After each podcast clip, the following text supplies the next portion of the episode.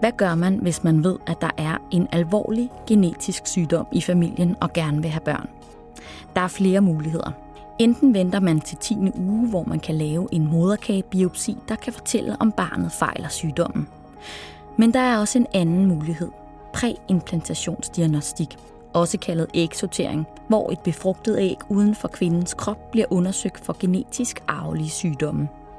Samtidig er der også en masse etiske overvejelser forbundet ved denne behandling, og det er det ugeskriftets videnskabelige podcast handler om denne gang.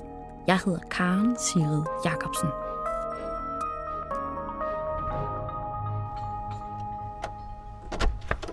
Hej. Hej. Jeg hedder Karen. Velkommen til. Komme.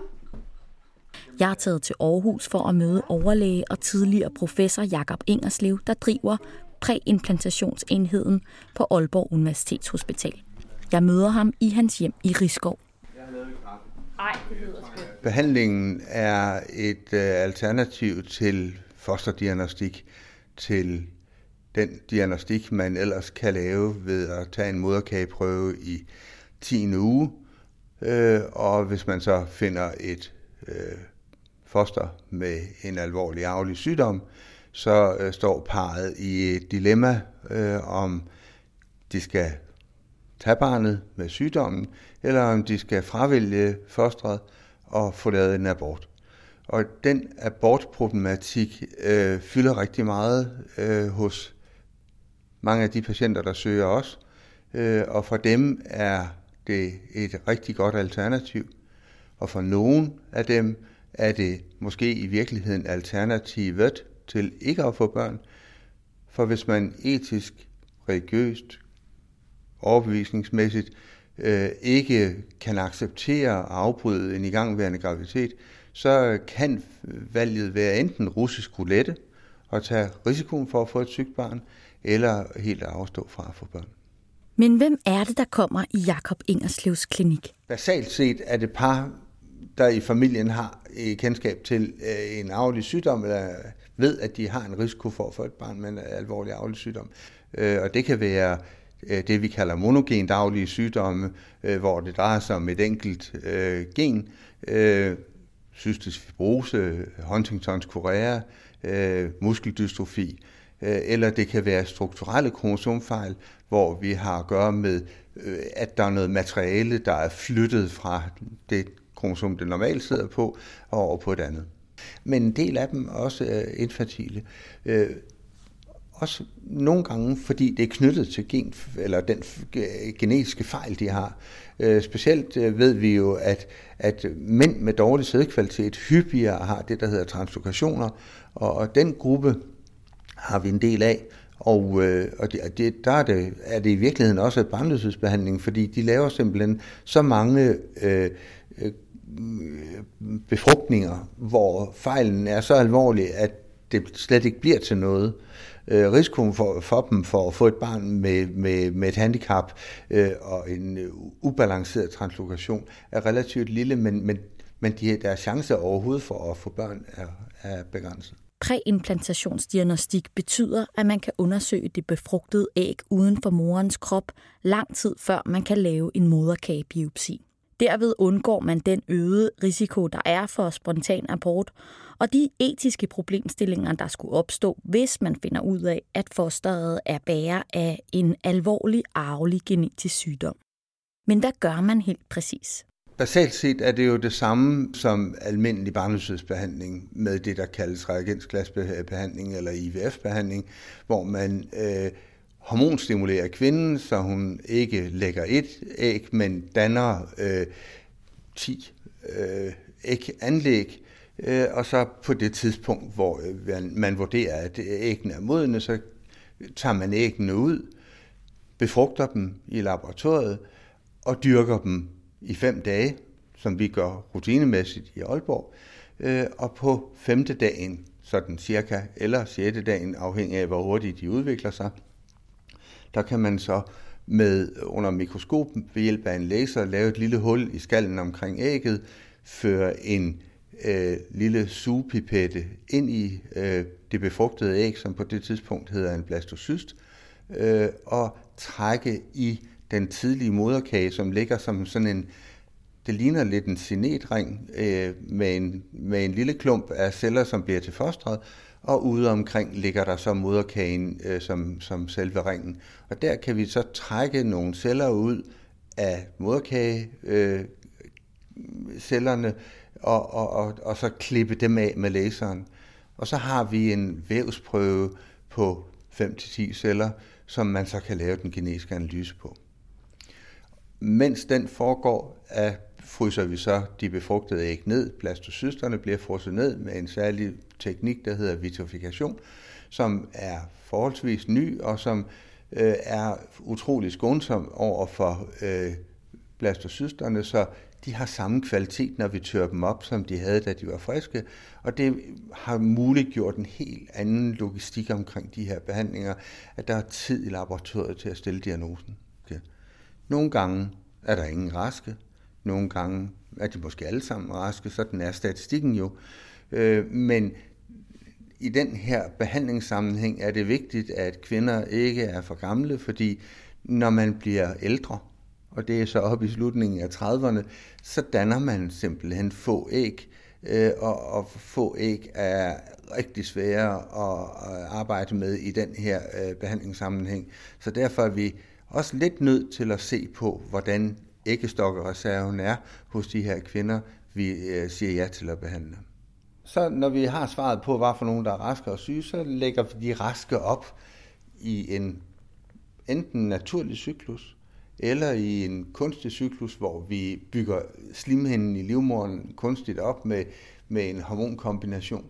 Øh, og det er utroligt skånsomt og nemt, øh, hvor man kan sige, at hormonstimulation og ægudtagning er lidt mere bøvlet og lidt mere belastende for patienten. Øh, Øh, men, men under alle omstændigheder er behandlingerne jo belastende i en eller anden forstand, fordi øh, der er så meget psykisk, øh, der er så mange, meget håb og, og, og bekymring øh, over for resultatet, lykkes det her nu, eller lykkes det ikke, og så videre. Så, så på den måde er der en psykologisk belastning.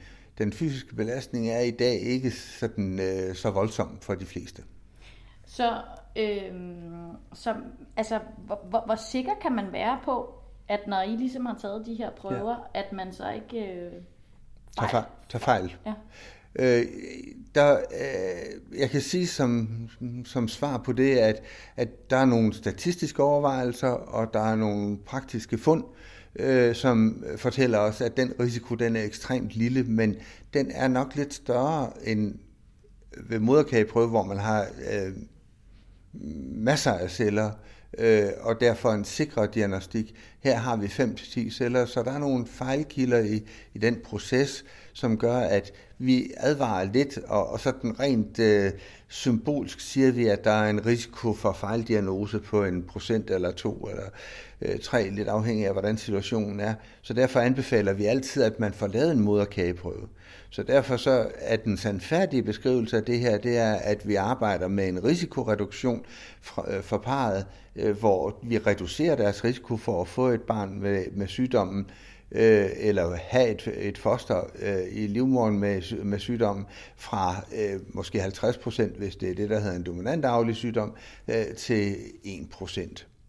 Og der er så en del, der siger, at den ene procent kan leve med, øh, og der er også en andel, øh, det er en måske 50-50, men mere er det ikke, der vælger at få lavet en moderkageprøve for at være sikre. Og hvor meget ved man så om de børn, der kommer ud af disse graviditeter? Ja, altså der, der, der er lavet, vi har lavet en dansk undersøgelse af alle de børn, der er blevet født indtil 2014-15 stykker, og der er ikke noget, der bekymrer os overhovedet der. Øh, der er nogle, nogle tendenser, statistiske tendenser i, på, på fødselsforløbene, øh, forskellige komplikationer, som, som forekommer en lille smule hyppigere end i baggrundsbefolkningen, og som man også ser øh, hos patienter, der øh, har gennemgået almindelig kunstig befrugtning.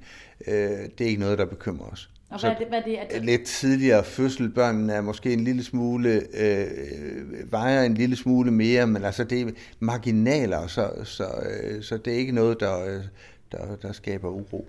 Med de mere forfinede metoder bliver det måske en lille smule lettere for de kommende forældre at træffe et valg. Her er lovgivningen jo, og det så god i Danmark øh, på en eller anden façon, at man siger, I må kun undersøge for familiens sygdom. Så i princippet skal vi have bind for øjnene med hensyn til alt muligt andet. Øh, det man kan sige om den ting, det er, at, at med de moderne teknikker, øh, er der, øh, kan det være svært øh, fuldstændig at lukke af for alle mulige andre informationer, så man kan få det, som genetikerne kalder tilfældighedsfund, hvor man tilfældigt får nogle informationer om nogle andre ting. Øhm, for nylig har vi haft et, øh, et par, hvor øh, øh, grunden til behandlingen var øh, øh, Huntingtons kurære, hvor man øh, så opdager, at, at kvinden kunne have en risiko også. En risiko for at medvirke til et barn, der i næste generation får sygdommen. Og øh, det har hun jo ikke bedt om. Og det skaber selvfølgelig nogle problemer i forhold til øh, information eller ikke information. Øh, vi vælger at informere hende. Vi synes ikke, vi kan andet. Og, og det er, er der holdninger til inden for den prænatale diagnostik, hvor man må sige, og retningslinjer også fra Sundhedsstyrelsen, der siger, at, at i, i tilfælde, hvor der er tale om en alvorlig sygdom, øh, der er man forpligtet til at under, øh, orientere parret, men vi er også forpligtet til at give parret et mul- en mulighed for, inden vi starter på behandlingen, øh, til at frasige sig øh, viden. Øh, og der er nogle øh, samtykkeerklæringer, vi skal have bygget lidt ud, øh, synes jeg, i forhold til fremtiden. Øh, vi går alle sammen rundt med nogle mutationer, som i uheldige øh, kombinationer sådan, øh, partnermæssigt kan give sygdom. Men den viden har vi ikke meget at bruge til, og derfor øh, synes jeg i hvert fald ikke, at vi skal belaste vores patienter med det. Altså et af de steder, hvor man kan sige, at, øh, at øh, præimplantationsdiagnostikken måske øh, udkonkurrerer mm, fosterdiagnostikken, eller måske frister mere, det er jo nogle af de sygdomme, hvor man kan sige, ja, det er en alvorlig sygdom, men kan det bære, at man laver en, øh, en abort? Det er jo til at tage at føle på, hvis man får et svært handicappet barn med muskelsvind, øh, eller Hunting, øh, Huntingtons korea for den sags skyld, eller, eller øh, cystisk fibrose. Men der er, jo, der er jo en glidende overgang til sygdommen, hvor, hvor man kan undre sig lidt, hvis man ikke kender ret meget til sygdommen, og kun får beskrevet, at det drejer sig om svært håndeksem, eller en anden hudsygdom. Øh, så spørger man sig selv, hvorfor skal man overhovedet fravælge fostre med det? Øh, og det er jo lidt uvidenhed, fordi det er jo de familier, der er bedst kvalificeret til at vurdere, hvor, hvilken pest det har været for familiemedlemmerne at have den sygdom. Øhm, Men udvælger man, altså er det, det, er det på det grundlag, man ligesom... Nej, vi tager ikke del i den vurdering, men, men man kan sige, det er måske også for patienterne lettere, hvis man nu har en BRCA-mutation, risiko for æggestokkekræft og brystkræft.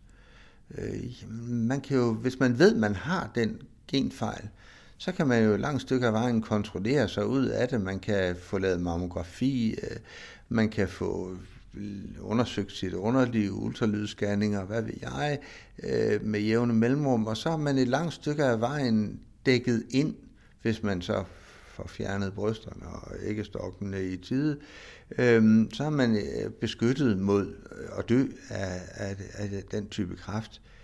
Så øh, for de par, der øh, vælger øh, eksortering her, der er det måske nok lettere for dem at tage det valg, end at skulle tage et valg om fosterdiagnostik med abort som konsekvens. Men, men, men har I ligesom sådan en nedre grænse for, hvad man ligesom kan diagnostisere for? Altså, nu var du inde på håndeksem. Altså, det kan selvfølgelig være svært invaliderende, men man kan jo godt, kan man sige, altså udefra set kan man jo godt have et rimelig normalt liv.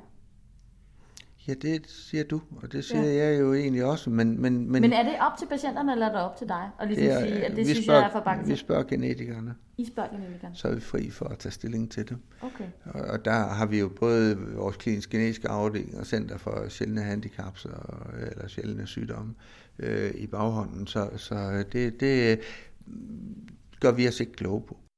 Selvom behandlingen i princippet er for alle par, der er i risiko for at give en alvorlig arvelig sygdom videre, så er der en gruppe, der i dag står i en meget vanskelig situation. Der er, der er en problematik, som, hvor man kan sige, det er vældig uhensigtsmæssigt, at man i lovgivningen om det, der hedder assisteret reproduktion, øh, har øh, politisk har valgt at, at sige, kunstig befrugtning eller assisteret reproduktion må ikke anvendes øh, på øh, fætter-kusinepar øh, eller nært beslægtede, øh, det er endda øh, halvkusiner og halvfætter.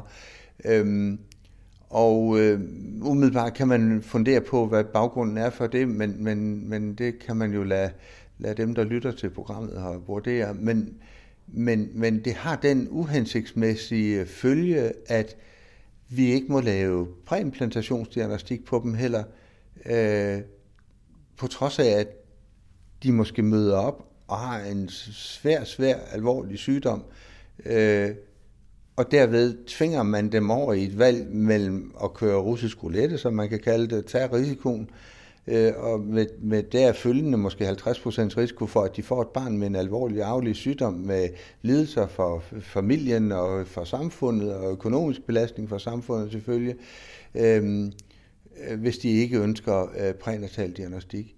Øh, og det synes jeg er uhensigtsmæssigt, og jeg synes i det hele taget, diskussionen omkring øh, de der fætter kusiner er øh, let til grin, fordi man begrunder det med en øget risiko for at få unormale børn. Og der har jeg nogle tal, jeg lige har skriblet ned, øh, hvor man siger, at øh, risikoen for at få et barn med en fejl, så at sige, for almindelige par, måske ligger på 2%, så ligger den på øh, vores almindelige barnløse par, som ikke har nogen kendt risiko på 4-7 procent. Fætter kusinepar ligger, der ligger den under 5 procent. Og så har vi jo så et par med en kendt arvelig sygdom, og det må vi sådan set godt behandle uden at lave eksortering. Der ligger risikoen på 25 eller 50 procent måske. Øh, og, øh, og, og i princippet er der ikke noget lovgivningsmæssigt, der forhindrer os i at lægge syge embryoner op, hvis et ufrivilligt barnløst par står til sidst, og de har kun syge øh, embryoner i fryseren, så kan de forlange at få lagt dem op. Øh, så vi har et, et, skal vi sige, et, et lovgivningsproblem her, som, jeg, som vi også skal, skal mødes med Sundhedsstyrelsen og Styrelsen for Patientsikkerhed om øh, relativt snart, og, og diskutere og finde ud af, om man kunne øh, forændre de her regler. Men med bedre teknologi følger også flere etiske spørgsmål, som ikke blot er op til lægerne at svare på man er nødt til at forholde sig til teknologien efterhånden, som den udvikler sig. Og, og det er jo noget af det, som det etiske råd og andre kalder en glidebane, og risikoen for en glidebane, at vi bliver forført øh, og, og, og, og ført bag, øh, ja, forført er nok det rigtige udtryk. Øhm, og der er jeg meget tilhænger af et udtryk, der hedder, at man putter sand på den der glidebane. Og det er, skal vi sige, samfundets og politikernes øh, opgave at, at strå sand på den der glidebane. Og der, hvor man jo for, øh, helt tydeligt har gjort det i den her sammenhæng, er jo, at man har sagt, I må i princippet, øh, eller I må kun undersøge for den fejl, som, som er aktuel for parret at det så kan teknologisk øh, kan blive lidt svært at håndtere lige øh, i, i, i den kommende, i, de, i fremtiden. Så det, øh, det er en anden sag, men, men man, man, øh, man kan selvfølgelig fastlægge regler for, hvordan teknologierne bliver brugt. Ja, for et er, at du som læge jo selvfølgelig gerne vil yde det yderste for dine mm. patienter. Noget andet er jo også, hvad det er for nogle diskussioner, vi skal have ude i samfundet. Og men det er jo en stor forpligtelse for os at tage del i det, og lægge kortene på bordet og være åbne og være villig til at tage del i de diskussioner.